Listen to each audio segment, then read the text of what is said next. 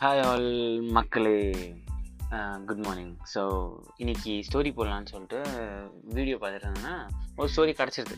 அந்த ஸ்டோரி கிடச்சிட்டு அதோட மாரல் போகும்போது பார்த்தீங்கன்னா இன்னொரு ஸ்டோரி ஞாபகம் வந்துச்சு சரி அந்த ஸ்டோரி சொல்லலாம். அது நல்லாயிருக்கும் அப்படின்னு சொன்னிச்சு என்னோட ரொம்ப ரொம்ப நாளுக்கு முன்னாடி இருக்க ஃபேவரட் ஸ்டோரி ஏன் ஸோ என்ன அப்படின்னா ஒரு ஊரில் வந்துட்டு ஒரு விவசாயி இருக்கார். அவர் வந்துட்டு நிலத்தை தோண்டிகிட்டு இருக்காரு காலையில். அவருக்கு வந்து ஒரு ஒரு பவுல் கிடைக்குது. அந்த பவுல் பார்த்தீங்கன்னா பார்க்குறதுக்கே செம்மையாக இருக்குது ஸோ அந்த பவுலை வந்துட்டு விற்கலாம் விற்றா நமக்கு ஏதாவது விவசாயத்துக்கு காசு கிடைக்குமேனு சொல்லிட்டு அந்த பவுலை விற்கிறதுக்கு வந்துட்டு ஒரு கடைக்காரன்ட்ட போகிறது அந்த கடைக்காரன் வந்துட்டு பார்க்குறான் அது வந்து ஃபுல்லாக ஃபுல் அண்ட் ஃபுல்லாக தங்கமாக இருக்குது தங்கமாக இருந்தாலும் இவன் வந்துட்டு ரைட்டு இந்த வியாபாரியை ஏமாத்திடலான்னு சொல்லிட்டு அஹ், ஆயிரம் ரூபா போகும் தம்பி அப்படின்னு சொல்கிறோம் ஆக்சுவலாக அதோட காஸ்ட் வந்து பத்தாயிரரூபா.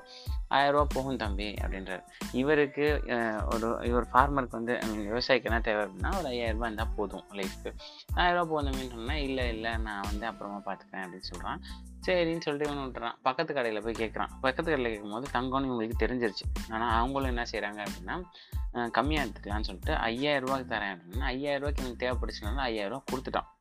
வேலை முடிஞ்சுச்சு. ஐயாயிரம் வாங்கிட்டு ரொம்ப ஹாப்பியாக வரான். வரும்போது இந்த ஃபஸ்ட் கடைக்காரன் பார்த்துட்டு எங்கடா என்ன பண்ணாத? அப்படின்னு கேட்டதுக்கு அதை வந்து நான் அந்த கடையில் கொடுத்துட்டேன். ஏய் அதோட மதிப்பு தெரியுமாடா முட்டாப்பையில் பத்தாயிரம் ரூபாடா அதோட மதிப்பு? நீ என்னடா ஐயாயிரம் ரூபாய் கொடுத்துட்டு வந்துட்ட? அப்படின்னு உடனே என்ன சொன்னானா எனக்கு ஐயாயிரம் ரூபா தான் தேவை.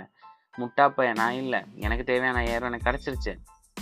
இதோட மதிப்பு தெரிஞ்சும் நீ இப்போ ஆயிரம் ரூபாய்க்கு கேட்டு லாஸ் பண்ணியே முட்டாப்பையில நீ என்னடா முட்டாப்பைய அப்படின்னு சொல்லிட்டு சொன்னானா ஸோ எஸ் மக்களே எப்போவுமே ஒரு விஷயம் இருக்குது எப்போவுமே ஒரு விஷயம் இருக்குது நம்மளோட மதிப்பு தெரியாத இடத்துல நம்ம இருந்தோம் அப்படின்னா நம்மளோட வேல்யூ அவ்வளோதான் மதிப்பு தெரிஞ்ச இடத்துக்கு போனோம்னா ஓகே ரெண்டு.